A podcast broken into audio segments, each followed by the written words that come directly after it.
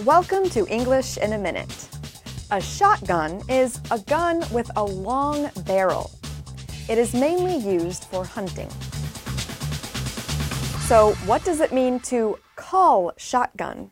For tomorrow's work trip, Ashley is coming with us. I call shotgun.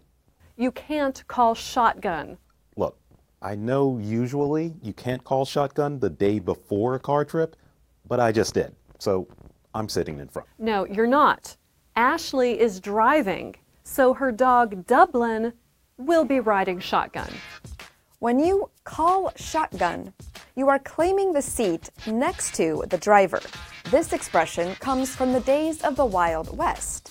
In a covered wagon or stagecoach, the person sitting next to the driver held a shotgun. This was for protection. And that's English in a minute.